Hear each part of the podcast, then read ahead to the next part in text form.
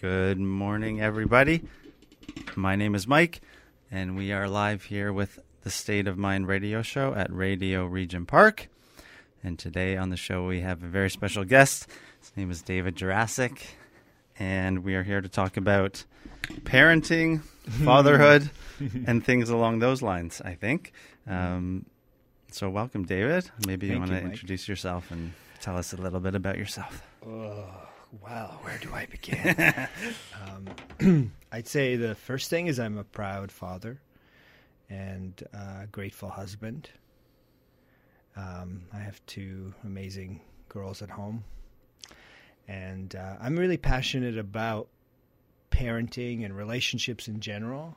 And yeah, I can't say enough about that. I've worked with kids my whole life, um, kids of all ages, and with parents particularly for over a decade. And it's just there's just so much there that we could talk about. Cool. Yeah. Yeah. How, I'm curious, maybe how you got into that um, world of things. Okay. Um, I think I've always, you know, growing up, I always loved kids, and I found them more honest than adults and more fun. right? Yeah. It's like, who do I want to spend more time with? Uh, boring adults or kids? And um, and so that led me uh, over the years to really work with different ages of kids. And I've always been an explorer, so I've always loved to travel and um, reinvent my career. And um, but I kept coming back to you know, kids have this truth in them, uh, the spirit that is really strong hmm and um, and then over time I started to find, well, you know, I could have a great time with the kids. I could help the kids um, as a therapist, as a teacher, as a group leader, but it's really the parents who have the power and um, and the ability to affect their ch- their kids' lives the most. So let me invest my time in the parents also. Yeah, that's a really amazing. So when I was, oh, maybe let me backtrack a, a wee bit. And you're also a black belt in Aikido. Mm-hmm. And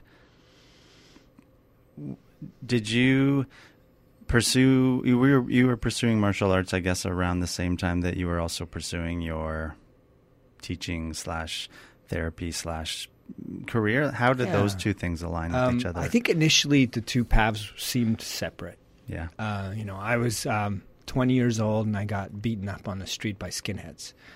And I was like, oh, I'm going to get a gun and kill someone, or um, I'm going to learn how to defend myself. I learned that I freeze under conflict.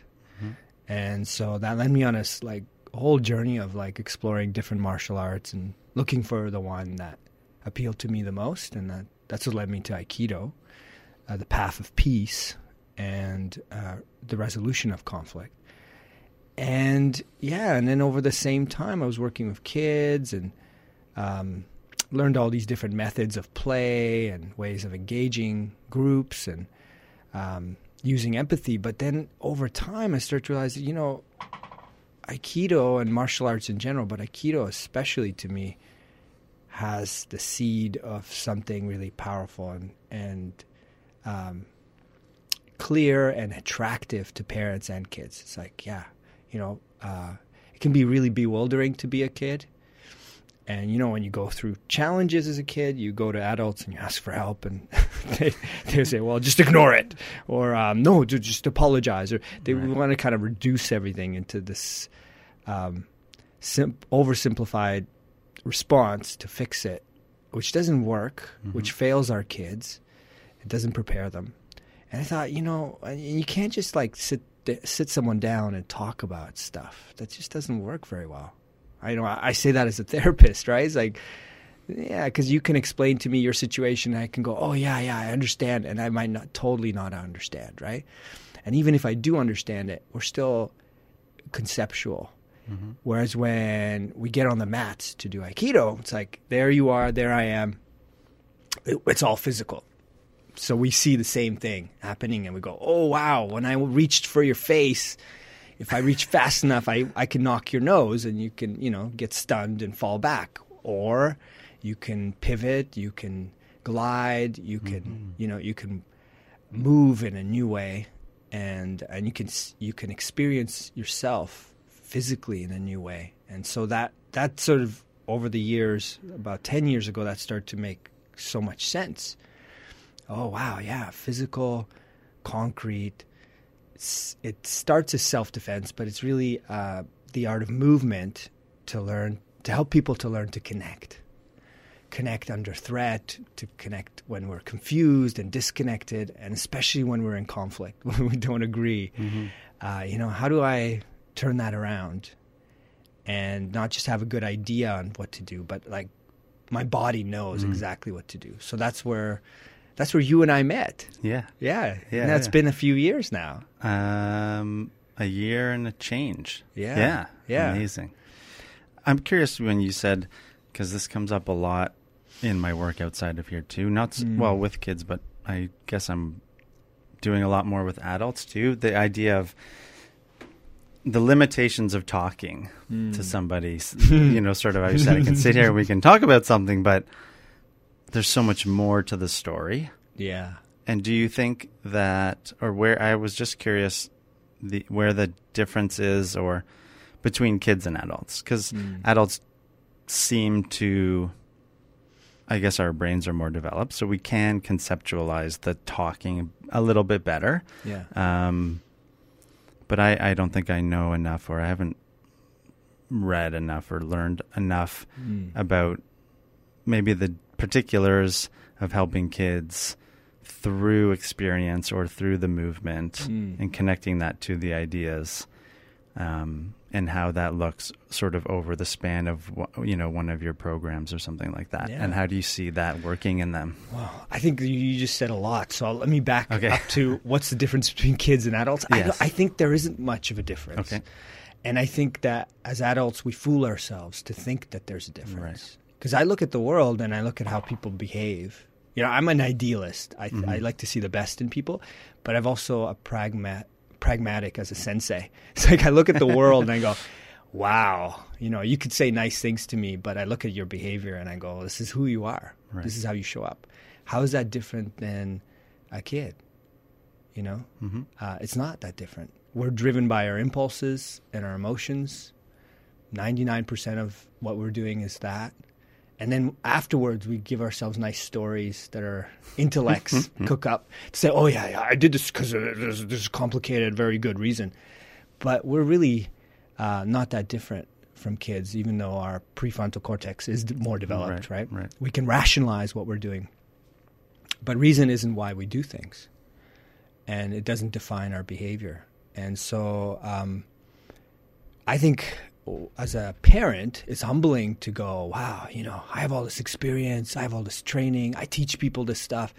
But look at me, you know, I'm getting really frustrated with my adorable, wonderful daughter right now. Oh, I'm so frustrated with her. And I'm behaving in a more primitive way. You know? Yeah. In a more impulsive way right now. Wow. That's humbling. And I think parents who uh, have been parenting for a while and who are honest with ourselves, we get that, right? It's like, oh, you know, when we were single or when we were coupled and we didn't have kids, we could tell ourselves stories about how wonderful we are. But when we when we're honest as our as parents, we go, wow, I, I'm a huge range of things. I can be really thoughtful and caring and compassionate, and I can be a real shit. Mm-hmm. I can be mean. I can be. I can throw tantrums. I, I can, mm-hmm. yeah. you know, I can. Yeah. I can check out and hide like a ostrich. You know, and, and I can spend way too much time on my phone. You know, distracted and looking for something interesting because I'm bored. Mm-hmm. Like, so uh, that kind of reminds me to be compassionate to parents and kids. You know that we're not that different. We're not wired that differently. We're just a little further ahead in the life journey. Right. Um, and we ultimately have the same lessons to learn over and over again. And it, once we learn the lessons, we have to practice those lessons to get good at them. So my six year old daughter is learning a lot of lessons that took me 40 years to learn. She's ahead of me in some ways, and in other ways, I'm relearning a lot of lessons you know? Yeah. By watching her and go, wow, yeah, that's actually what I need to, right? Right. So there's that. I don't know if that answers your question Yeah, that's- right off yeah, the bat. yeah. You know, That's and then there's the the how is is much. There's more to that also. hmm I went as you were explaining that. I was thinking um, how we the the willingness to be open to your own behavior and reaction to our to your kids, because that for me, I guess that awakening to my own reality, if that's or maybe a more honest uh, perception of myself and how I carried and behaved um, happened before I had, shortly before I had kids. so I had a little bit of time to work on it. Um, but it, it's really um, helpful, humbling, and scary sometimes too. Because Yeah. I, maybe scary is not the right word, but Vulnerable. yeah, maybe Yeah. something like that. Yeah, Yeah. because a lot of the times I will say something or do something, and I, you know, whether it's instant or not, Mhm. it comes relatively quickly, Mhm. and I have that reflection of, oh my god, I was such an ass, or that Yeah. wasn't nice, or yeah. and I get so caught up in it, and my awareness of it in the moment is Mm. there, which is helpful. So it might reduce the Yeah. negative impact of it. But just last night, my daughter has a plantar's wart on her foot, Mm. and she throws gets irate and screams the second you go near it and Yeah. for the most part it, from my experience with plantar's warts and the doctor and everyone it's dead skin for the most part so i don't know how much it actually hurts Yeah. but she just loses it Yeah. and some of the things that come out of my mouth are so absurd Yeah. um, you know, you're being a wuss and stop it. And oh my God, you know, I'm, we're going to take you to the doctor and they're going to have to stick needles in your foot. Like just the most ridiculous things, Yeah, you know? Yeah. Yeah. Ah, but that's so humbling and helpful when I Mm. can allow it to be true. Like the, Mm. the unhelpful the re- reaction that comes out of Yeah. me. Yeah. So Yeah. I, you know, what? kind of when I hear you talk about that, I, I hear a parent who wants to be a good parent and wants to be compassionate, patient, loving, and effective. Right. Right. Yeah. And a recognition of, oh God, look at me. What am I doing? I'm I'm turning into the worst version of myself. Yeah. And and and most parents, good parents, conscientious parents, we feel guilt hmm way more than we did before we had kids because now we see the impact of our behaviors all the time and kids are not easy to raise Mm-hmm. so they push our buttons all the time we don't have a break That's really it's nice. not, it's not like a job right Yeah. yeah so we have this mirror in front of us Yes. all the time 24-7 3 a.m when we're most exhausted they will push our buttons Yeah. and then we reveal our, our darkest sides and so if you're a decent human being you feel guilt right it's like oh i don't want to be behaving like that maybe Mm-hmm. you even feel shame like you feel like I, i'm a bad person Right. and I don't think those are uh, bad things. I think these are signs that you you care about how you show up in the world, and you care about how you impact your family. Mhm. And I also think that guilt and shame, especially shame, but guilt too, can get in the way of our of our work as parents. Um, and I think I, I'd like to start with just sort of like there's some parenting bullshit that needs to be put down. You know, like Like, let go of. like pre- yeah, like the bullshit that adults tend to have in general. Like I know what to do. That's bullshit. yeah. As a parent, you can't say that and and have a straight face to your child. But we pretend or we we expect ourselves to behave like that, and then, we fail ourselves and we fail our kids, right? And kids don't need. Do kids really need somebody who always knows what to do? No No. because that they smell the bullshit, right? They go, that that's not true, and they need to learn for themselves what to do as they grow up and become adults, right? So they need to find their own way of finding wisdom. So even if we had all this wisdom, which we don't have, uh, and we knew everything, they still have to find their own way. So it's not helpful to them. Uh, the other bullshit is I am in control. Well, that's that's a farce. Even when you're a single person in the world, you realize I don't. There's so tiny bit of what I have control over. Even in my own sphere, right? My thoughts just arise. My emotions just flare up. I don't have control over any of that. I barely have control over my body and my breath. And maybe I, I practice meditating for 20 years just to steer my mind and focus a little better. But it still wanders away on its own. So there's a lot, you know, there's a lot about like parents and adults pre- pretending and assuming things that are not true and then and then feeling terrible because we feel like we're failing and then also it doesn't help our kids our kids don't need to be controlled uh, terry crews says you can't love someone and control them at the same time. And i take that to heart you know? Mm-hmm.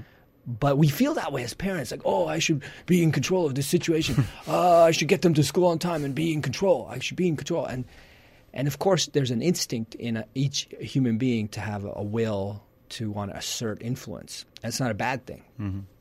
but i i think uh, you know control is something that's like an immature instinct that needs to evolve into a more mature one. I want to influence my kids. Not not steer them not control them not manage them.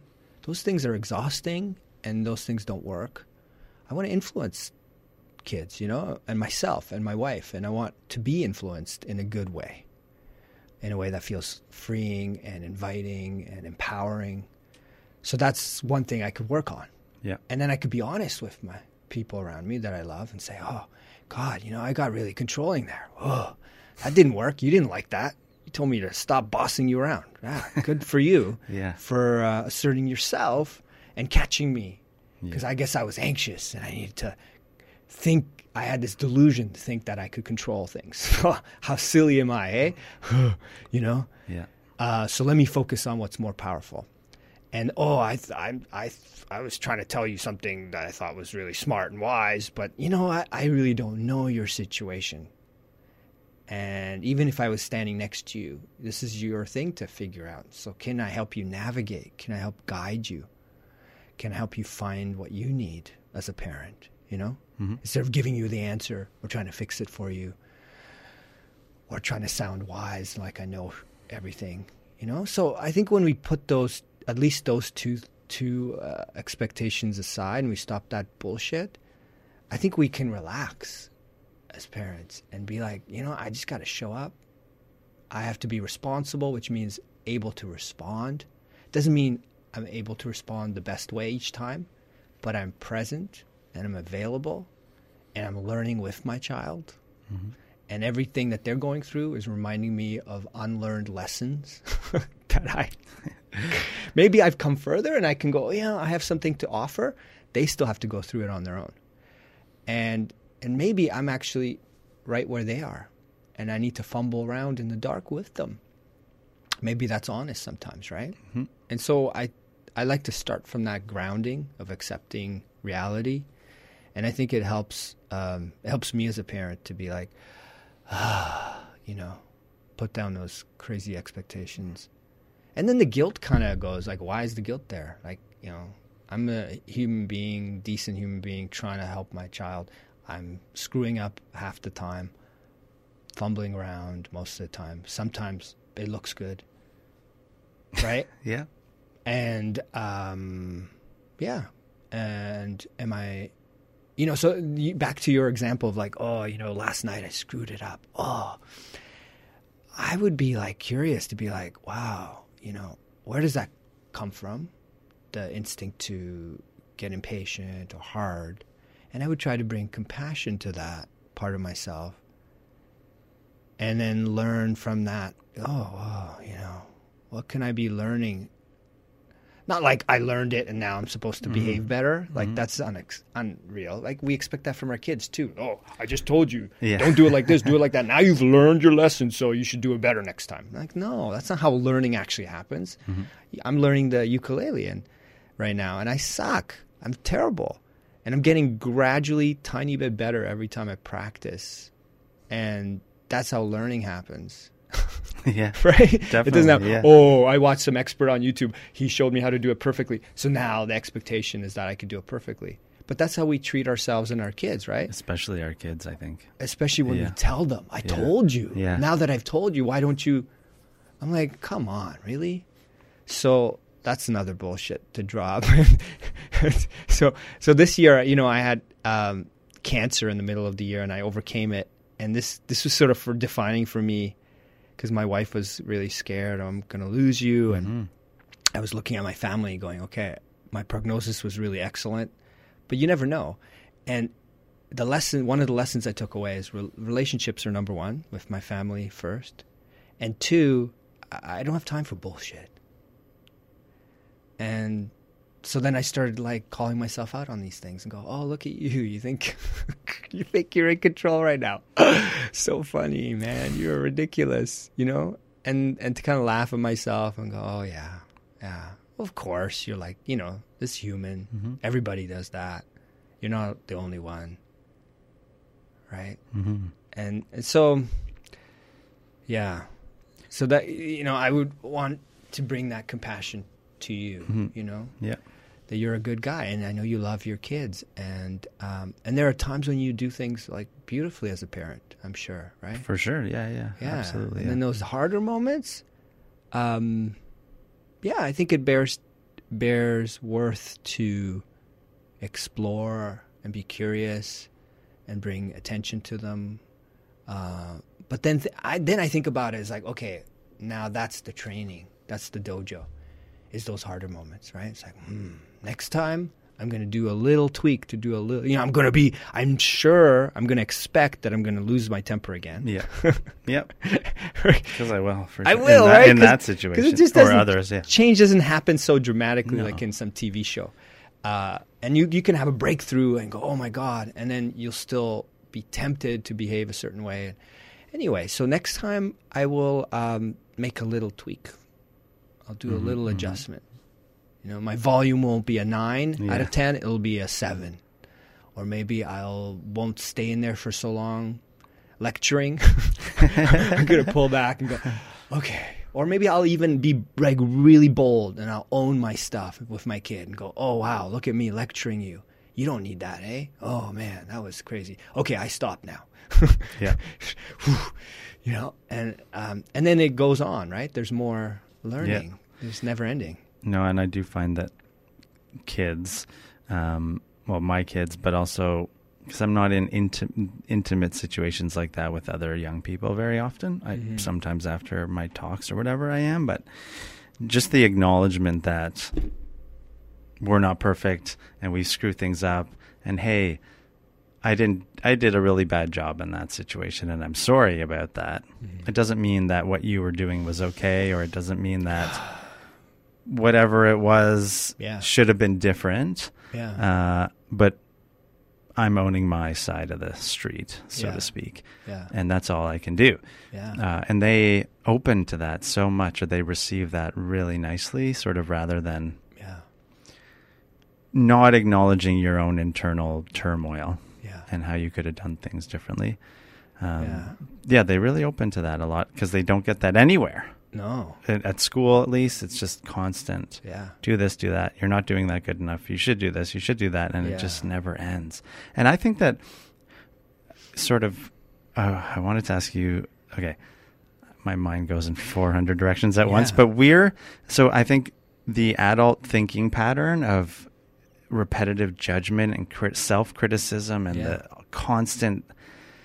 We seem to be so hypercritical of ourselves Mm-hmm. and then that gets reflected out onto the world Mm-hmm. and and the ki- and our kids are literally walking around and all these adults projections of their thoughts and insecurities and they're just Yeah. constantly being berated oh my goodness Yeah. so when someone is honest with them and sincere it really uh, seems to touch them i guess something like that yeah. Well, and I want to um, highlight what you said a m about a minute ago about uh, the power of owning your stuff and Mhm. apologizing, and I think that is a that is a really lost art form, and a really profound. Um, so I, let, let me just sort of go on the macro and large Yeah. scale, and then go into the intimate aspect of the power of that. Um, there's this kind of uh, therapy that's coming out in, in Ontario called emotionally focused family therapy. Mhm.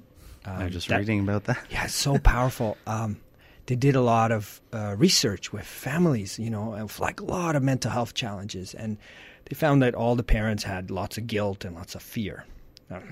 That's a surprise. Like every every parent has yeah.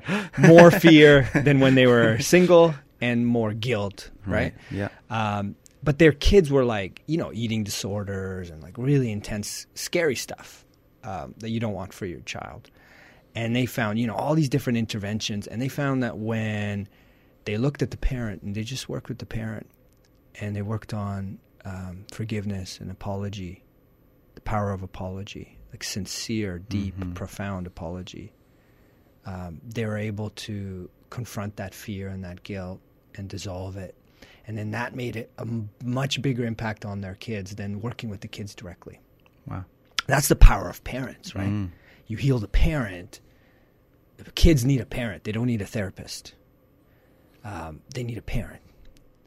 And a parent heals a little bit. It's way better than even an awesome, compassionate therapist, right? Having a, a parent who's slightly more healed. Right? Yeah. So even a tiny change in the parent makes a huge ripple in the child's life, more than any anyone else can do, any expert, any outside influence. And even when you hate your parents and you, you despise them or they've wounded you deeply, they, they like that's just evidence of how powerful that bond is, right? Uh, and when the parent does anything in that dynamic differently Yeah. to grow even a little bit, it has that deep impact on their child. Even as an adult. Yeah, Like, even as an adult. Like when sure. I'm thinking of my parents, even those micro. Right. Yeah. Yeah. Um, and and it's kind of ridiculous to expect that your kids will change. Like, think about that. You're the freaking adult in the room. so expecting your kid to, you know, they're going to grow, they're going to evolve. That's part of life. Yeah. But expecting them to change first, when there's a dynamic between, you know, you're getting mad at your kid. There's a dynamic. You're both in the dynamic. It's not your kid. It's not your spouse. It's it's whoever you're in conflict with. Right. You're both in it. And if you're the adult and they're the child who hasn't developed their brain and and doesn't learn the skills and doesn't have the resources that you have, um, I think we need to look at ourselves and be honest and say, you know, it's up to me. Like you're, you know, it's up to Yeah. me. It starts with me. Yeah. if Yeah. I want to No, see change just- in my yeah. family, in my relationship with my son or my daughter or my kids, it starts with me. It has to. But uh, then, you know, immediately when you bring awareness to the self, you you brings up shame and guilt. And oh, I'm so Mm-hmm. bad. I suck. Oh no, mm. that self criticism, right?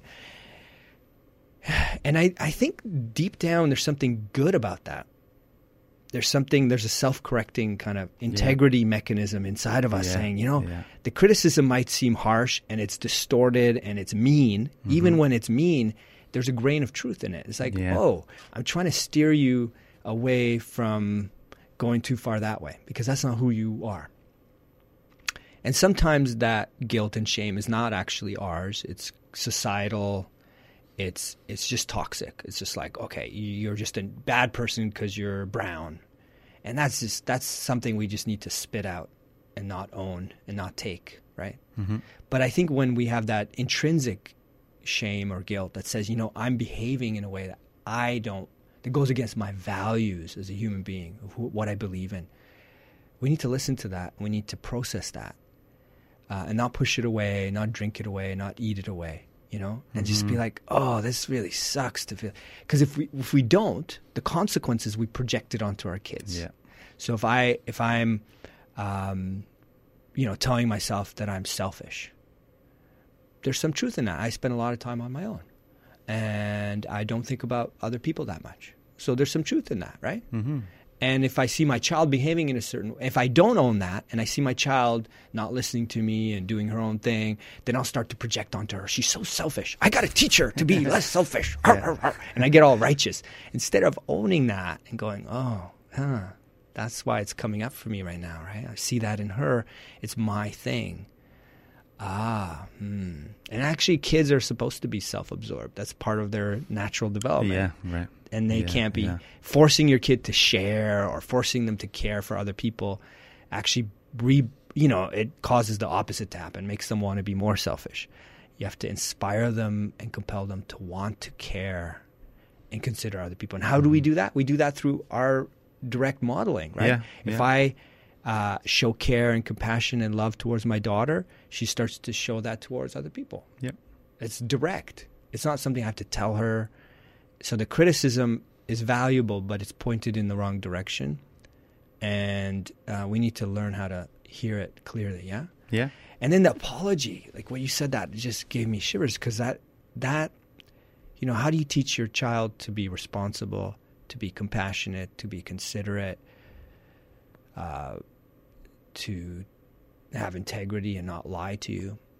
And I can't think of any more direct way than looking them in the eye and telling them when you when I've screwed up, and and listening to them, not just saying sorry, sorry to make Yeah. myself feel better, but Yeah. actually listening to her and say, uh, "What was that like when Daddy was yelling at you in the car?" Oh God, you felt scared, you felt sad, you were angry. Oh, I I had the power to create that effect on you. Oh God, that feels shitty, right? I feel guilty, I feel bad, but I'm gonna I'm gonna stomach that. I'm gonna digest that mm-hmm. because I love you and I'm gonna s- take that medicine because I love you, because I love you, and I mm-hmm. want to heal and grow and be a better daddy, and because I know deep down strategically that if I take this hit, that it's gonna help you also. If I can look you in the eye and say, "I'm sorry that I caused that," I'm so sorry. Mm-hmm. I'm not going to be perfect and not, never do that again, but I'm going to really try hard to adjust how I treat you in those situations. And I never want you to feel that way again. So I'm going to do my best to repair that and and and um, do something for you to help you feel more loved, more respected, more cared for. Yeah. Mm-hmm. I mean, there's no more profound and simple way that parents can transform their relationship and help their child, right? Than doing that. Yeah. And we don't know how to do that in this society. We are No, Canada. We're so sorry, sorry. so much bullshit, right? You Yeah. go in the subway. I go in the subway and I push somebody and they say sorry, and I, I go, oh my god, this is ridiculous. I just pushed you, and I don't even feel like saying sorry. I'm not a mm-hmm. mean person, but I'm like, Yeah. you know what? We're cramped in here. I didn't push you very hard. I'm not going to say sorry. But you're telling me you're sorry? Like there's something out of whack here, right? Mm-hmm. Um, and so as a society, I think, you know, uh, oh God, we could talk about that for hours, but, Yeah. but I can take responsibility for myself and acknowledge my impact on people, starting with my family. And if, you know, that doesn't take any money, that doesn't take special parenting skills or training, um, but it takes enormous courage and humility because you know you look at your kid and you're upset because they did these things to you and you're i have my you know i have my own things that i grudges or whatever. And you got to put all that shit aside and and be there for them and look them in the eye because they're crying or upset and say oh what what did i do about that? Oh is that okay. Um, and not get into an argument with them because their their perception is wrong. Right? Because everyone's perception is wrong. When we're if i'm in a conflict with you mike i'm going to have a story that makes me look good makes you look bad. Yeah. and then i'm going to find all these facts that tell me that oh you said this that was so mean. And but i was just saying that. Oh i was just being i was just trying to be eh, you know, curious. I don't know why you took it so personally. So i'm going to like skew things and there's no nothing's going to change until i i go wait a second. That's just a lot of bullshit. What did i actually do that impacted you? And can i hear that without defending myself? Right? That's that's really hard to do but it's not rocket science. No, I, but I wanted to because it that I think is where it, I find it hard to think about or understand for other people or help guide them maybe in that type of direction. Hmm. So to have personally, I mean, I was always relatively a reflective person, but the reflections were projected outwards instead of towards myself. So I had to, I had a long, you know, life of addiction and all these problems. And the only way that I was able to snap out of that was through incredible suffering. And so for people that aren't in that situation, I'm always amazed at one, how they manage to become aware of things in a different way, more helpful way, maybe. yeah Um, and yeah, so I, I I'm curious, sort of how we help, or maybe we don't, how people can come to that self-reflective awareness because it's not another thing that's not shared openly in the world very Yeah. much at all. And Um, and yeah, you, you said it earlier too because we project so much. Yeah. So we we tell our we put our own stuff in the world that we react to to disown ourselves. It's very disempowering, Mm-hmm. and it keeps us away from. Uh, it's a tricky way of keeping us from ever realizing our truth. it's like so the mirror you said too. With our kids are a mirror, and if we're not willing to look in the mirror, Yeah. then it's a, a reflection or something. So we're you know? constantly reacting to ourselves, but then we telling ourselves that's not the case. right. That's- It's that's them. their fault. Right. So even when we're pointing fingers at them, we're pointing fingers at ourselves, right? Right. It when they say there's three? When you point a finger at somebody, there's three pointing back at you. Yeah. so it's this kind of delusional thing that we do. Yeah. And we're so close to like having a breakthrough in terms of awareness Mhm. and re- realization, but we, yet we're so far because we tell ourselves the story. Uh, I'm separate from you. You've got the problem, not me. Instead of this, I spotted, I got it, and you're my mir- you're mirroring me, or my projections on you are mirroring me. Yeah. And then there's actually you behind those projections. We Right. don't even get past that. Like there's a lot of spiritual Yeah. wisdom that people share, but it's surface, right? Because yeah, people are not just your mirror. Like that's self-absorbed, narcissistic. Right? Right. Come on. Right. No, they have their own thoughts and feelings. Hello. Yeah. They have, the, you know. Yeah. But but I'm we're used to seeing ourselves as like, oh, you're a projection of me because I'm projecting on you. Mm-hmm. So there's this sort of like waking up to the fact that I'm projecting, and then starting to see beyond my projections and actually listen.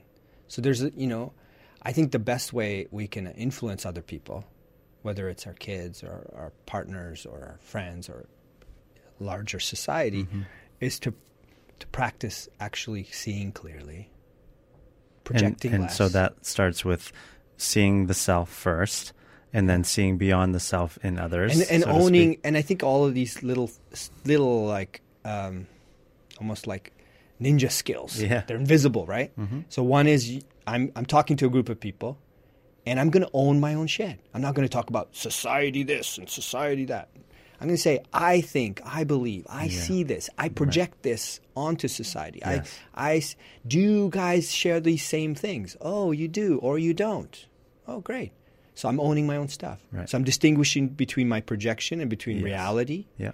and I'm making space for reality to enter into my world instead of holding on to my projections. So I'm asking you to correct or adjust. Yeah. So I'm engaging with my audience, right? Yeah. Uh, and and being really open to go, oh wow, they see it really differently. Oh wow. Um, so there's that, and then and then there's like a deeper sense of like, you know, I, am I going to walk in the world um, trying to project some image of who I want to be, or am I going to be authentic and have integrity? And I think that's another choice to be like, okay, I'm going to promise something and then I'm going to deliver it. And if I don't, I'm going to make some kind of repair. That's having integrity. And when stuff comes out of my mouth, I'm going to constantly be using that critical part of my mind that normally would judge me. I'm going to say, shut up, and here's your job. Your job is to make sure that I'm speaking with integrity. And you got to be a policeman and catch me. Mm-hmm. Because you like to be vigilant and you like to Yeah, point fingers. yeah, so yeah, great. Point yourself on this, okay? This is your full time, 24 7 job. Make sure that I'm speaking with integrity. And when I'm not, help me catch that and give me a little zzz, so I go, oh crap, you know, I, I misspoke. Yeah. So, um, you know, those are just like starting points, right? But then, You said courage earlier too, because it takes Yeah. courage to do that, or it takes, I, I would say, humility and courage are weirdly intertwined in some ways. Um, yeah, but it does, and it takes some, I think it takes a sense of security maybe or self acceptance to be able to do that. Or I, I, think know, that 'cause- I think that goes around a lot. Like people say, well, you have to love yourself and accept yourself. And I, uh, for me, what's true uh, is that that's a never-ending journey. Mhm. The self is so massive, so endless that I'm never going to get there. So I don't want to set myself up for that. You know, oh, I can't do this until I've done that. I, Yeah. I can't uh, be present for my kids until I've loved myself, or I can't find my partner in life until I've loved myself. Right. Because it just seems like a, a, a worthy goal, Mm-hmm. but a goal that never ends. Yeah? A, Yeah. more of like a practice. Yeah. So maybe it's a support. Oh, I practice loving myself every day, and that supports me to be Mm-hmm. Yeah. courageous and authentic. Right. But I think it's not a prerequisite. I think for me, I can be authentic because I have chosen and decided and committed to be that way. And the courage comes from recognizing, oh, I'm really scared, I'm really nervous to say this or show this, and I'm going to do it anyway. Mhm. You know, And to to return feel that vulnerability and that, and then to get comfortable. If, no, maybe that's not the right word. To be committed to the vulnerability more than to the comfort.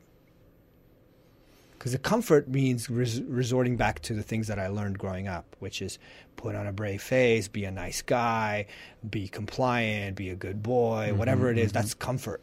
It sucks. It doesn't work. It takes effort, more effort than being authentic, but it's comfortable because it's what I knew and what I got conditioned to do, right? Mm-hmm. So to uncondition myself, I have to be uncomfortable and be used to being uncomfortable. And maybe that discomfort is a is a signal that I can use to be like, oh, I think I'm in the right terrain now. When I'm too comfortable, I go, well, hmm. oh yeah, there am- I go again. Yeah. I hiding, li- yeah. Yeah. I hiding pretending. from? Yeah. Yeah, and so that so I can use those as signals to help me learn, as opposed to, this is what I should do. You know what I mean? hmm You um, earlier you were speaking about well, about the apology stuff or owning our stuff to our kids and Mm. and modeling in that regard. Um, here, I'm curious what your thoughts are on. Sometimes I don't even when I'm acknowledging inappropriate behavior Yeah, to my kids yeah, that I didn't handle something very well. Sometimes I don't necessarily even say sorry. yeah, I just, you know, that wasn't a good. I didn't handle myself very well there, yeah. and that makes me feel bad, and I assume that makes you feel bad, and I'm. I just want you to know that I am aware of that and working at yeah. reducing that impact on you sort of it's so hard to hold the word even right now Yeah. it's so hard to hold in the Well, word sorry because i'm well- not i don't know if i'm really in Well, some situations So- i'm not so sorry I but wouldn't. I I'm- wouldn't force it, right? Yeah. Like I, you know, we're also taught. I see this in the grade school my daughter goes to Yeah. constantly. So and so, my so and so hit me. Yeah. Oh, go so sorry. Yeah. I'm sorry. Sorry. Okay, fine. Am I done now? I said sorry, and it, and it has to be heartfelt, and that- for it's the same thing with forgiving someone. You can't force it. There's so much. I think it's wrong to try to force it. I think authenticity, compassion, and love has to come from authenticity and freedom. So Mm-hmm. I think if we can just practice owning our stuff, that's good enough. And Yeah. that's more than halfway, Mhm. right? yeah yeah Uh, so for me, the first stage is to recognize myself going, doing something that I is out of whack with myself. Then the second stage is owning it with the person because they're part of it. They they just, they just experienced me. Mhm. the the third stage is to go, ooh, what's the impact, and start to uh, hear that, Mhm. be open to the impact, and then fourth stage would be to go, wow, to acknowledge that impact and to maybe apologize, right and then the, on it could go further, right? Yeah. The further stage could be like, wow, what do I do differently next time, or can I repair this right now more fully? Because you felt unsafe, so let me comfort you, or, or something, right? yeah, yeah. So these are like they're like ripples in a in a Mhm, wave, right? mhm. And so I find that if I just commit to doing the first few first ripple, it takes me further naturally. I don't have to force it. But if it only goes a, a few ripples, hey, that's way better than I used to. I used to pretend that didn't even happen. Mhm. I used to gaslight people. Is that the right term? Uh, you Yeah, know, or, know, yeah. or I, I used to like go, uh, I didn't mean it that way. Right. That was not my intention. I would get defensive. I'm like, Yeah. who cares about my intention? I didn't want I didn't want to recognize the impact. So I got, you know, as I learned to own stuff, I still didn't want to recognize the impact. Now I'm getting better at recognizing the impact. I'd like to grow my heart strong enough, big enough, wise and brave enough Mm-hmm. In the next few years that I can be the person in the room when you know who can own my stuff, recognize my impact and acknowledge my impact and do the repairs that are needed. I can be the most responsible person that I, I'm capable of. Um, I mean, there's a little bit of pride there. Like I, I do believe that society is fucked, and that we're really, you know, in kindergarten about Yeah. learning this stuff, and we're all struggling. So there's a little bit of pride, ego in there that says, yeah, I want to be the best person who can do this, Mm-hmm. and um, That's another area of Yeah. where we just rip on ourselves so much because there's something that's genuine that's about fine, that, right? right? It's like the pride of Yeah. getting good at something. yeah, I think I'm better than average, but I'd like to be exceptional at that. That's my pride, right? yeah, And if that helps my family and people to heal and grow, great. I'll, I'll accept that pride. Um, but but deep down, I, I mean, I just want to. When I've lived up to that, there's moments where I've lived up to that. Mhm. I felt most amazing. You know, I felt like, man, my heart is huge. I can own this shit. I can love these people and I can be wholehearted and big and wise and loving and I can take anything in this room with these people. Man, I feel powerful. Mm-hmm. Right? And I want to feel that more often. So I want to, and I know that's training and practice to do that. Right? When I've slept well, when I've eaten well, when I've had a nice massage and yeah, and I feel good about myself, it's easier to do these steps. Uh, and then most of the time, that's not the case. So it's harder. But then that's my training, right? And every time I fail, I can look at that and go, oh, okay, where, where did I go? Oh, I went this far. Good for me. But the next step is this. So let me lean in a little bit and go a little further. mm-hmm. Let me go back to my daughter or my wife right now and do that extra step. Mm-hmm. Because in the past, I wouldn't even go this far. So good for me. But I'm going to go a little further today because that's my training, you know? it's lovely. so yeah. I think of it that way. Yeah. And that helps me to not stop growing and feel sorry for myself. It Yeah. helps me to keep move, moving forward, but Yeah. also be be like practical and realistic and not expect myself to be. like more. that all the time or something. Yeah. Um, yeah, there's another, I guess, part of that is when my son is repairing. I really like in in your classes, um, you there's a unit or whatever, or part of one of the classes about repair and that kind of stuff, Yeah. uh, which is lovely. And when my son sometimes in in he's in a re- repetitive pattern or whatever, and he's coming, I'm sorry, and da da da, you know. Mm. I often say, I don't, you don't, I don't want to hear that. I Mm. want to hear what it was that, even if it's me helping give him the language Yeah. to the best of my ability, it's, Yeah. I don't want to hear you say sorry. I want you to tell me why you got angry or why that emotion came up in you. What Mm-hmm. did that look like? How did it make you feel? Mm. And what did it make you do? Mm. and just articulate that to me. Don't come and say sorry. I'm not Yeah. interested in that. I'm interested in you learning about what actually was happening inside of you, Yeah. and then, and that seems to. I I, I don't know if that's more for me or him. I think it's both. Yeah. But it's like I don't want to hear the story because it's just D- BS. Does and it- when just- you when you ask him those questions, Yeah. how does he respond?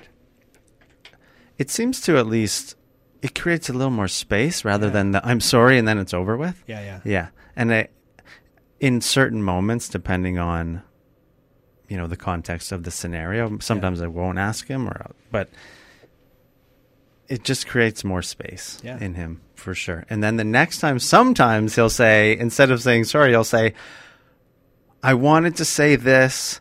But I know that I was getting angry and frustrated, Hmm. and so I'm just going to say that instead. Hmm. Yeah, Good for him. Yeah, So he has a little plan next time. yeah, or Yeah. at least the reflection is yeah, starting or to intention to, yeah, do better. Yeah. yeah. Um, I I, I I found myself uh, having the same reaction to my daughter and, and to kids that I work with, Mhm. and and yeah, like I, it's like they they don't want to feel guilty and they want the guilt to go away. yeah, and I don't want to rescue them from their guilt.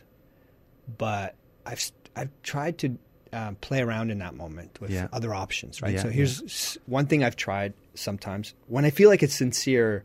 I feel really bad, Daddy or Sensei. Right. I go, oh, thank you, thank you for that. I appreciate your you feeling bad Right. because you care and you want to do better.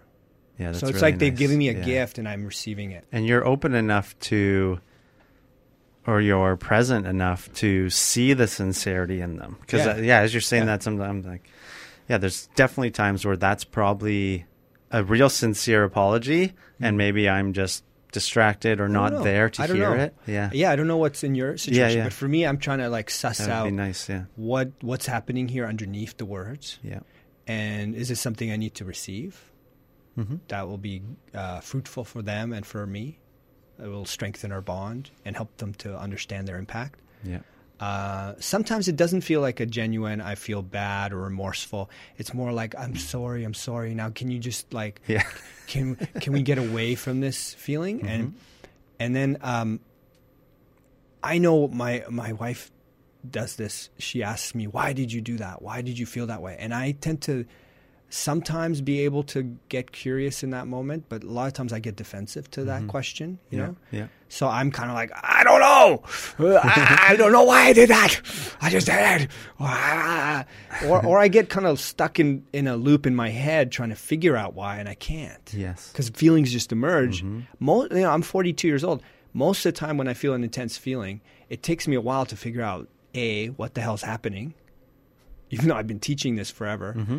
And two, uh, to have any sort of clue about where it's even coming from. I think I'm lucky if I'm able to go, oh wow, look at hey David, you're getting mad right now, or you're withdrawing and you're feeling guilty. Oh, oh. like I, f- I pride myself when I can even do that. right? Yeah. So when I I ask an, an adult or especially a kid, why did you do that? I kind of go, Right. ooh, is that the best question? I don't know yeah right? So I, I try to um, I tried a few things recently with my daughter. I said to her something like, "Okay, honey, yeah. So you don't want to feel bad. You're trying to get away from that. Okay. So um, hmm. So so some things that I might ask her would be like, so I wonder, honey, like what was going on for you? Were you getting upset? Were you getting were you scared? Were you like I give her uh, you know, checklist so she doesn't have to like come up with it. Uh, just to kind of help her go, is it was it more blue or red or yellow or green in terms of like emotions? Just like really foundational. And then, I, um, and it's all like, why do you feel so bad? So often she'll say, I feel bad, or um, yeah, I got angry. So she's not actually feeling bad; she got angry, but she, now she wants to move away from this stage of you know acknowledging anything. She just wants to go and do something. So she she knows that she got angry. And then you know, um, well, Daddy got mad because you did this thing. So I try to distinguish between the behavior and the. I, I understand you felt angry, so I try to be generous with her emotions. You were really pissed. Wow, that would make so much sense why you were pissed.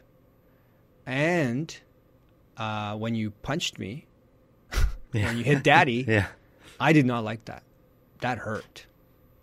Can you can you just like say that back to me, honey? She's only six, right? Yeah. So can, so what part did I not like? Oh, and then she's like, her brain wants to go into I'm bad. mm-hmm. I don't want to feel bad, Mhm. so I want to not think about this. Or it wants to go into well, I was mad, so there. I Yeah, have, when yeah. I'm mad, I can do anything. yeah And I'm trying to send her the signal your anger is welcome. I love your anger. I respect it. There's space for your anger here. I receive that. This behavior, not okay. And if you, and I, and I give her an incentive, I mm-hmm. said to her, if you can acknowledge, like if you can say back to daddy that you understand what the problem is, and I, I say it to her in a simple way as I can, Yep. then basically the consequences will be less. This is restorative justice, right? Yeah. When someone Yeah, yeah. screws up, Yeah. you say, well, you can go to jail or you can sit in the circle and, and acknowledge your impact with these people that you've hurt. It's your choice. No pressure. I mean, there's Yeah, there's no coercion. but you yeah, have a choice, Yeah, but there is pressure, right? There is like, this is the better way. Own your impact on daddy. hitting is hurts him, uh, not just tell me hitting's not okay. That's just like Mhm. whatever. Who cares? I don't respect rules for their own sake, so I don't expect anyone else to either. Yeah. But hitting was not okay because you hurt daddy. You surprised me, you shocked me, and it ow, my eye hurts. If we were play fighting, it would be awesome. I would love it. Yeah. Take a Yeah. swing, let's go. Yeah. But that was the wrong time, and it hurt me. Yeah. And if you can own that, then we can hug. We can go and do the thing you want to do. If you can't own that, you're going to have a timeout. Yeah. And I love you still, regardless of what you choose. And your anger was never the problem. It was the thing that you did. It, you know. Mhm. Now, how, do I do that often or consistently? No, I mean, I have most of the time. I'm too wrapped up in myself and impatient, and I just Mhm. want to fix it and all that other stuff. Yeah. But there's been moments where I've done that, and I've seen this like the gears in her brain Mhm. going, "Oh, hmm, okay, I don't, I, you know." And if she acknowledges her impact, I see the guilt that she has to kind of swallow in a smaller dose. Yeah. Right? It's not shame. It's not Yeah. you're bad. It's just a little bit of remorse and guilt she has to swallow to make that real. And when she does, she understands how she affects other people more. And I'm so much happier and proud of her and so glad we don't have to give consequences. And I genuinely want to hug her because I'm so p- proud and Mhm. pleased and happy, you know? Um, and it probably helps you. it helps let me go too, too, right? yeah, That yeah, I'm not, I'm not mad sure at her me. anymore because she acknowledged me. Yeah. Yeah. and but that that's that example that I just gave is one where I put more onus on her. Yeah. I think still as parents, if we have interactions uh, and we repair them, I think at least three out of four times it should be the opposite. It should be the parent acknowledging as a way of training her, right? Yeah. To- yeah. you know, I grabbed her too quickly and lifted her. She didn't like that. Oh, Yeah. honey, I'm sorry. Uh, that hurt your hips when I grabbed you, and you were surprised, and you were in the middle of something, and I interrupted you, and I, I just love playing with you, and I jumped on you. I'm so sorry. That wasn't right. I just want you to know that, and I Right. respect that you got angry with me and you told me stop it, Yeah. and I'm not gonna, you know, admonish you as a parent for using the wrong tone. yeah. I respect Or like that. give you guilt because I'm Yeah. your dad and Yeah. because that I see that right happen often with exactly parents, yeah. so i'm going to do that for you and i'm going to own my part and then three times i do that and then one time where she screws up okay now we're you're in training too Yeah. so you know let's practice you doing that and you don't have to if you don't want to if you're not ready to then you're going to sit in your room and not be on the ipad not do anything fun yeah. for five minutes and i'm still here i'm not abandoning you i'm not punishing you in terms of like rejecting you Yeah. I'm still here. I love you. Like I'm waiting for you to come to me. But right now, I need a break from you and you are not allowed to do these things that are rewarding. And um, you know, so that's that's the way that I um, hope and wish for myself to behave more. What I just explained. hmm yeah, because I think sometimes when I know I, I'm always having to do a similar reflection when speaking to others about this kind of stuff. Mm-hmm. We're not always going to do it this way. We're human. We screw things up. These are ideals. I I like what you said earlier about sort of being an idealist, but also realistic or pragmatic. Mm-hmm. Because when we have the ideals in mind, at least we know where we're going or what we're hoping to have happen as an outcome. Uh, and when we don't have those things in mind, or when if we reject them as not realistic or not possible, Mm. then what are we aiming or what are we searching for? What are we trying to do then? Yeah. Um, and that's again, it's layered and rippled, um, but that's where I guess the self respect or yeah. acknowledging that we're it's okay that we mess things up, Yeah, and it's yeah. I like that analogy of the the self criticism is really it is helpful in some ways, but we got to also train the bad cop to use that uh, in the direction of our ideals. I guess. Yeah. Yeah. I think everything internally that we encounter and in our kids can be evolved and trained to evolve. hmm and it's not to me. I don't even think of it as an. I, I'm reaching for an ideal. I think of it as like here I've mapped out the terrain Yeah. of training, Mm-hmm. and there's always further I could go. I, there's people in the world where I go, holy shit, they're in a whole new terrain. I, uh, I don't even understand that terrain. I Yeah. can't even fathom how they do that. Mm-hmm. But I'm working on my own terrain that moves in towards them. Yeah. I know it's moving in the right direction. Uh, I have criteria to evaluate. Am I moving in the right direction? And then I work on that terrain. And some days I don't go very far, and some days I go through the whole thing, and I'm proud. And that, and you know, in terms of like parents wanting to feel confident and not doubt themselves, that's what we need. We need to have a clear sense of practice Mm-hmm. and steps with ourselves that when we screw up, which we will constantly, we know how to correct Right. ourselves.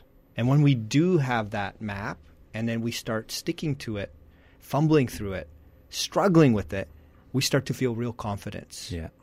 Not confidence because I'm awesome, Yeah. but confidence is that I know what I need to do. And more often than not, I struggle with doing it, but I'm efforting at it Yeah. and I'm learning every single time. Even when I screw up, I'm learning. That's real confidence, Mm-hmm. right? Not giving yourself affirmations. I'm a wonderful parent. and, uh, it's bullshit. Yeah, it is. We have to we have to train ourselves to be better in a way that's uh, effective and clear.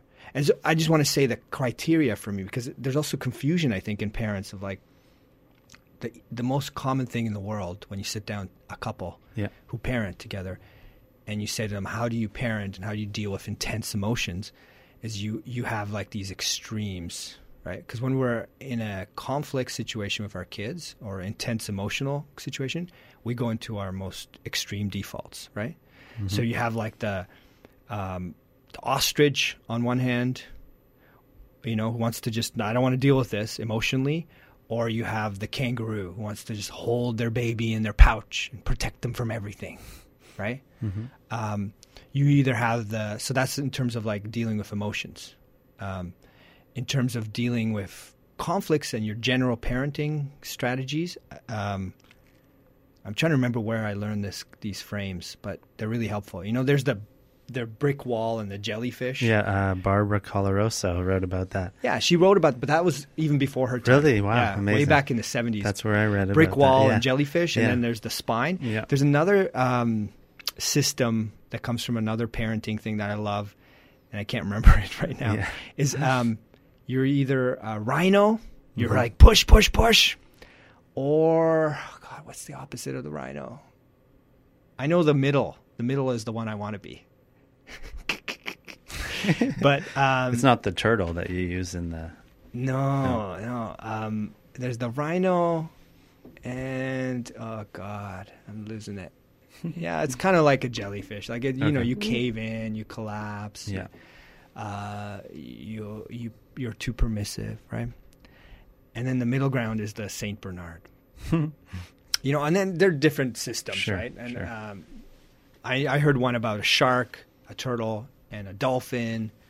Uh, I when I teach kids and parents, we call it wild child. You're kind of explosive or turtle, and then there's the warrior in between. But basically, we're um, there's these there's this inner divide in each human being Mm-hmm. where on the one hand I want to be powerful. Um, I want to realize myself. I want to be independent. I want to make stuff happen in the world. I want to influence the people around me, right? And then the other side is I want to belong. I want to connect. I want to feel love. I want to be loved by others. And somewhere in our um, growing up, we're told that one of these is bad. You can only have one.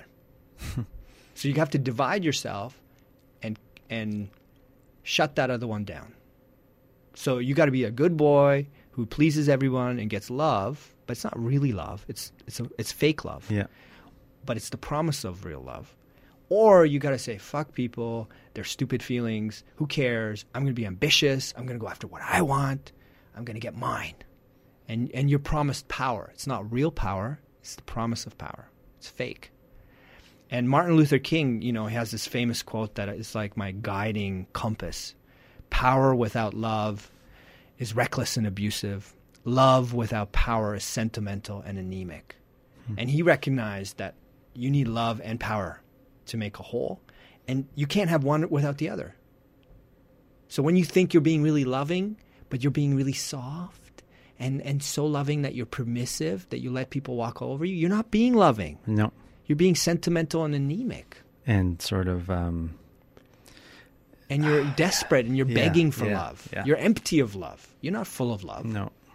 You're craving love. You're craving, yeah, and searching and grasping and Yeah, and when you're being the the rhino parent, where you're pushing, pushing, and getting mad all the time, you think you know it's coming from a good place, and you tell yourself stories, Yeah. and you think you're empowering your kids and trying to get them to do the right thing. You're just being a bully.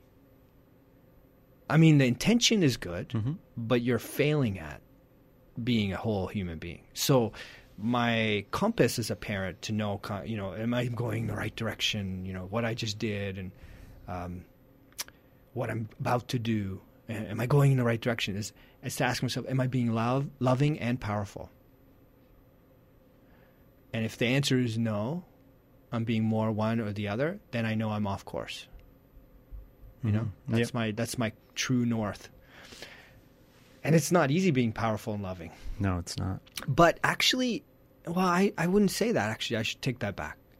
It's it's in some ways it's easier being more powerful and loving than trying to be one or the other. It's not comfortable. It's not what we're, I'm used to.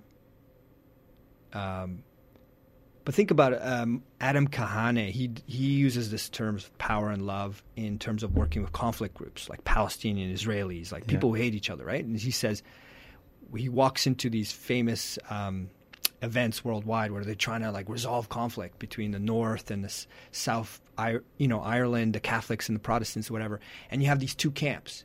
You have the power brokers who are greedy, selfish, trying to carve out their own and win against the other side. And then you have the love camps who are outside, shut out of the power conversations, and who are holding vigils and prayers and, and trying to send love to everyone. And um, and his work, he's trying to bring the two together, and he calls it like it's like two wings of a bird. And if you only you flap one wing, you just kind of sit on the ground going in circles, right? Or if one wing is a lot stronger and the other one's weaker, you're always lopsided and you end up going in the wrong direction. And I think about it that way um, that when I'm a parent and I'm when I have the instinct to be firm, I try to bring in the self-correcting principle of like let's bring compassion to that firmness. And when I have the instinct to be really soft and okay, fine, you can do whatever you want. Uh, uh, Too soft. Bring in some firmness. Have some clarity, some boundaries, some expectations there, and then be soft. Like don't deny that one side, but bring the other side. Bring them both. You know. Yeah. And I think that's the power of when you co-parent is you can be like, well, your tendency is to be too soft. My tendency is to be too hard. We need to learn from each other. I need to adopt some of yours. You can adopt some of mine if you want. Uh, and we're best when we're at together, not when we're you're trying to win and your approach and I'm trying to win in my approach. You know, our child needs both Yes. at the same time, not sw- pendulum swinging between them. Because that feels kind of crazy, right? Oh, dad beats me and then mom lets me eat ice cream. Yeah. Like that just that's sc- screwed up. So um, I try to bring that in myself, you know, and then I, I get told constantly by the people around me when I'm off. Yeah, because they know what, They know what you're exactly. capable Too- of too. Yeah. And my tendency is to be too hard, um, which is funny because I used to be too soft. But with my girls, they they experience me as being too hard. yeah, because well, when you said it's not, it's I think moving through the terrain to find the balance Yeah, is tricky in some ways, and then but when we're in it, it's not hard in a sense, or it's it's as if we're enacting real um, truth or something like that. Like when we have those moments where we're really putting it all together, it is does seem quite beautiful and magical and easy and yeah, in a way that maybe it's not the right word, but it is seems to really work or something. I don't Well, I think there, there's a there's a lot of paradoxes there. Like powerful and loving is a paradox, Yes. right? And the paradox is if you have a screaming child and you're trying to get them to school, you might just want to grab them by the scruff and throw Right. them in the car. Yes. And you think, oh, this is going to save me time, Yeah. and this is what needs to happen Yes. for peace of mind, right? but if you so in that moment you feel righteous and you you have these uh, glasses that are colored that show you yeah i'm doing the right thing i'm being i'm taking charge Right. Yeah. uh, whereas the other parent might be like, "Oh no, they're really in distress. We should stay here for hours and hours and talk about our feelings Yeah. and have the day off. We'll take a mental health day off. Yeah. We'll skip school." And you think, "Oh, I'm protecting my child from trauma and distress." And, Yeah. and so you have these two extreme responses, and they both feel very justified. But but if you step back a foot or two and you look at that, you, you and you look at the consequence, and and the consequence on the child, on yourself, on the relationship, and on their growth. hmm Those dimensions, right? You go, not a good choice, either of those, right? I, I might get my kid in the car, get them there on time. They fucking hate me. Yeah. And later, when I try to help them, they don't want to have anything to do with Yeah. me, right? And they're holding this grudge, and they have this, and they feel like they're a slave, and I'm controlling them, and and th- so many other things are so much harder because I I pulled too hard, I pushed too hard, right? Yeah. And I lose so much time struggling with them, bribing them, pushing them, because of that moment where it started. And the other one is like, well, they don't go to school, they feel, you know, disempowered. Like there's so many negative consequences. So if we saw that and we actually acknowledged all the impact and consequence of those choices being too soft, too hard, we would go, "Oh my god. That's not worth it.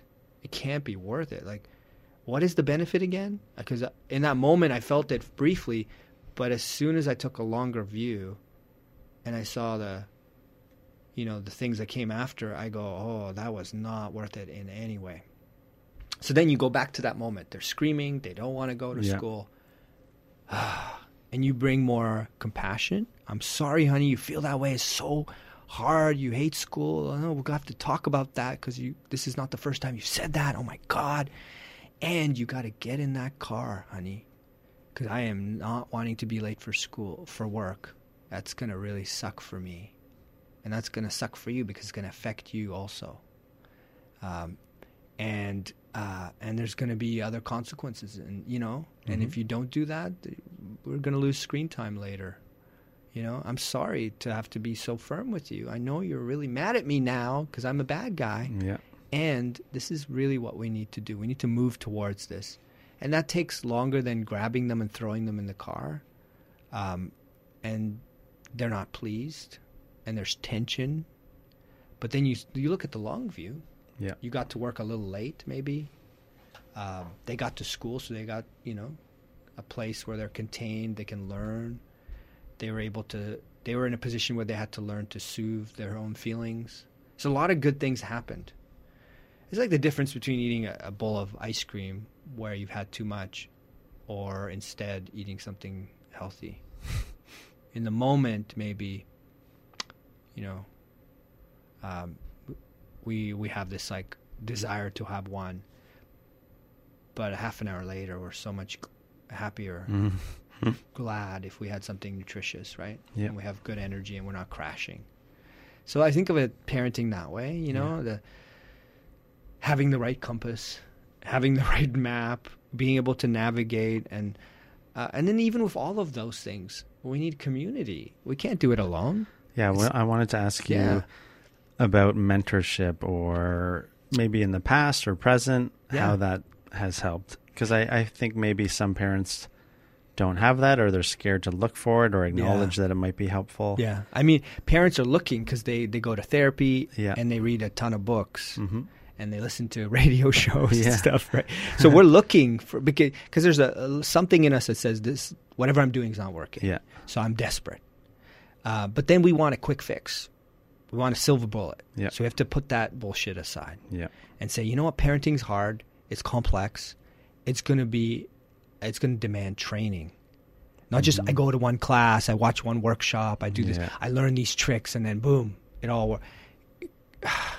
No, it's going to be practice, ongoing practice, twenty four seven, hmm right? hmm Your parenting doesn't stop, so why should your learning as a parent stop? Right.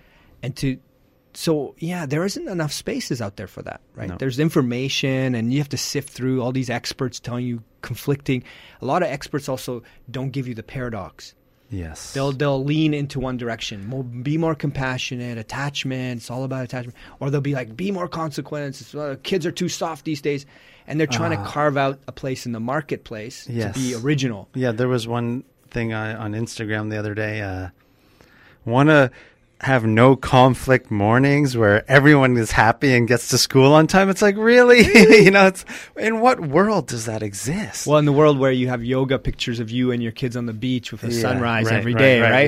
Yeah. Like the magical world hmm of marketing, which is not real, and Right. that that makes parents feel even worse. It does. to compare yourself to that bullshit. Yeah. So I think we have to cut the bullshit with ourselves, and then we we do need to practice and train constantly. Mm-hmm. Uh, I mean, what choice do I really have? If I don't practice, I suck. If I practice, I get a little better every day. Right. So that's my choice. And I'm lucky because I've had the, the support and training from a lot of mentors Yeah. over the years, and I've had my com- communities that I go to of parents and and uh, for Aikido and like overlapping communities Yeah. where we're learning the same things over and over and over again.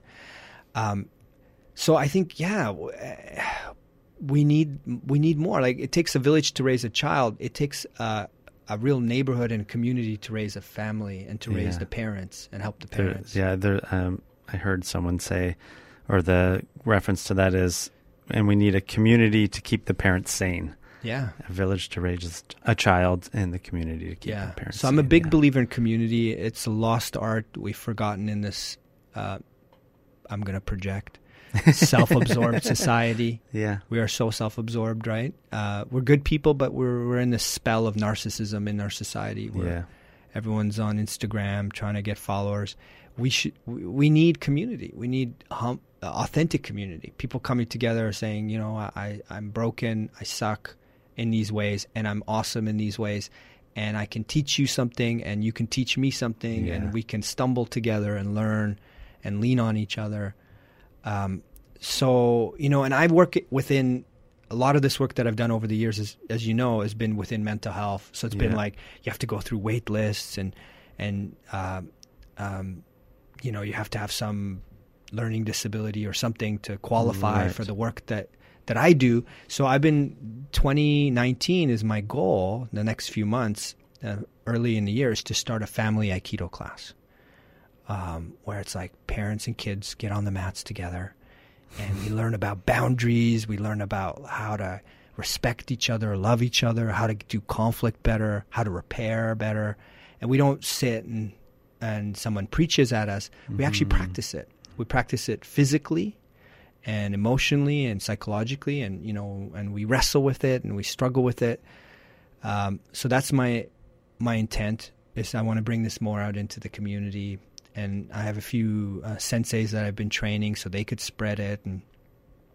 eventually i'd like to write a book about parenting like the martial art of parenting you know the Yeah. map That'd be great. right? It's Yeah. like like yeah, what do you actually need to know? Because I I've been really honored and graced that I've worked with hundreds and hundreds of parents and families, right? So I've seen all kinds of families, and I've seen Mhm.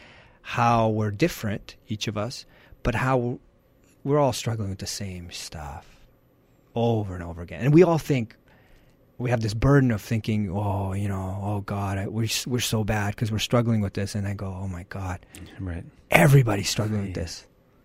You know, everybody's struggling with how to get your kids to listen to you, how to respect your kids, how to work through moments of panic or anger with your child. Um, and I think we, we should take comfort in that, that this is a human struggle Yeah. And that we're learning gradually and slowly with our kids. We don't have to be experts, we don't have to know more. We just have to show up and be willing to learn and grow. So um, I'm really heartened by that, you know? Mhm. When I see parents and kids bonding and learning a better way together, I get teary eyed. I go, Yeah, me too, yeah. I get goosebumps. I'm like, Mhm. I didn't get this growing up, and I have the pleasure and the honor now to facilitate that experience for parents and kids, and and to uh, and then it reinforces in me. Oh God, I got to go Yeah. home and do that yeah. because I I didn't do that today. Right. That's so powerful. Oh my God, I'm gonna do that. You know. hmm So that's that's where it's kind of taking me these days. Yeah. Do you think I sometimes the do you have to go? We get we've been chatting for a long time. God, time. Yeah, you got to right? go, eh? I got a little Okay, bit. Let, let's take five Okay, five okay, more minutes. all right. Yeah. Um, the idea of community Yeah. and so my family we go to a I don't even know what it they it claims to be a religion, but it's a secular hmm church, Yeah. and so there's no religious figurines or anything, and there's no sort of dogma. yeah. Um, and it's somewhat of a sense of community. Yeah. But I think part of our resistance to that has been the historical Sure. chains of religion, so to speak. Yeah. Yeah. Um, but a lot of these lessons are ancient, if Mhm. you will, Yeah. and the idea that they're relatively fundamental problems of human existence Yeah. everyone has these problems and da da da and and i think another lost part of that is the solution side so the solutions or Mm. the skills or the practices are also common Mm. uh, and they're there and the secret is just to practice as Yeah. opposed to searching for the answer does that make sense and Yeah. I, I think so many people get lost in Yeah. the there's a, there's a specific answer to my specific problem and if i solve it then it goes away. But really it's all about practice or Yeah. and and that roadmap or the the compass and staying attuned to that. And that's where when you see these quick fix parenting solutions it's just like oh my god. Yeah, and practice is Yeah. is sanity because it means you can always learn, you can always do better, yeah right? And if you think about anything in your career in your life, you want to get good at it, you practice it. right You don't read a book and go, "Oh, I understand. I, I know everything now." yeah And then you get mad at yourself because you can't perform. So the the you know the intellect, the the gap between the, our intellect and our intentions and our reality is so massive mm-hmm. that the the only thing that's sane to me is the bridge of practice. Yeah, great. You let, read all these books. Great. You understand mindfulness. You you love it. You think it's amazing. Um, how do you practice it with your child? Mm-hmm. How do you practice it while you're driving? And and if it's something that's hard to do, like 20 minutes of meditating in a lotus position, yeah and you need the perfect conditions, then you know you're setting yourself up to fail. Can you practice it in one breath? right Can you just feel the steering wheel? Can you just feel your feet?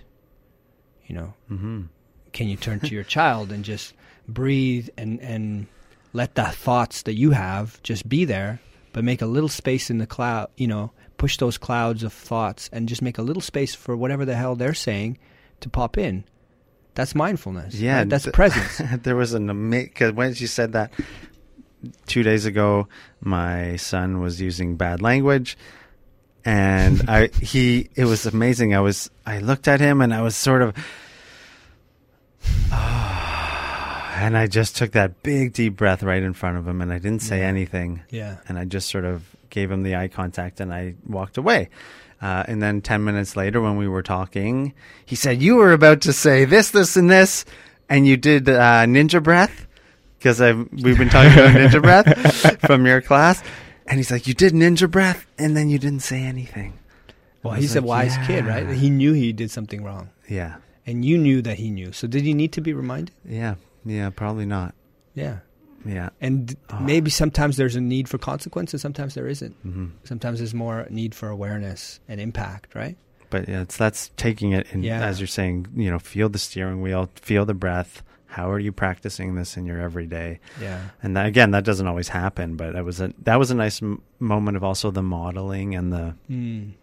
being the teaching in a sense, which is part of the practice and part of the all that Yeah. Jazz. I guess you know. I mean, there's there's so much to talk. about. Yeah, we well, talk for hours. We should have a we'll have another session. I, I guess I want to kind of leave on this Yes. this image of like the compass that helps me and, and the center. Uh, Maybe the goal isn't to go in one direction; it's to find the center, that paradox, right? Yes. Like I could, you know, you just said a bad word. I could lean in and try to tell you, "Don't do that," try to control you, or I could lean back and pretend it didn't happen, Mhm. or I could take a breath like you did, straighten my own spine Mhm. and just empty myself and just breathe and ground myself. And then out of that center point of you know, what do I need to do? Ask myself, Right. what could I do right now that would be powerful and loving? And maybe it's stepping away. Mm-hmm. And maybe it's stepping in and saying something. But I know I'm most powerful and loving when I'm in my center first. When I ground myself, I breathe, Mm-hmm. empty my mind for a moment, and then and then I ask myself a question like, hmm, what's the wisest thing to do right now? Or what what's needed right now? And out of that, I behave much differently than out of my reflex, right? Mm-hmm. So um, that would be my invitation to our listeners. You know, Mm-hmm. don't try to fool yourself to think that you should know the answer or be in control or all the other bullshit we discussed. Just in those moments that are really hard, just pause. You know, stop the world. Pause.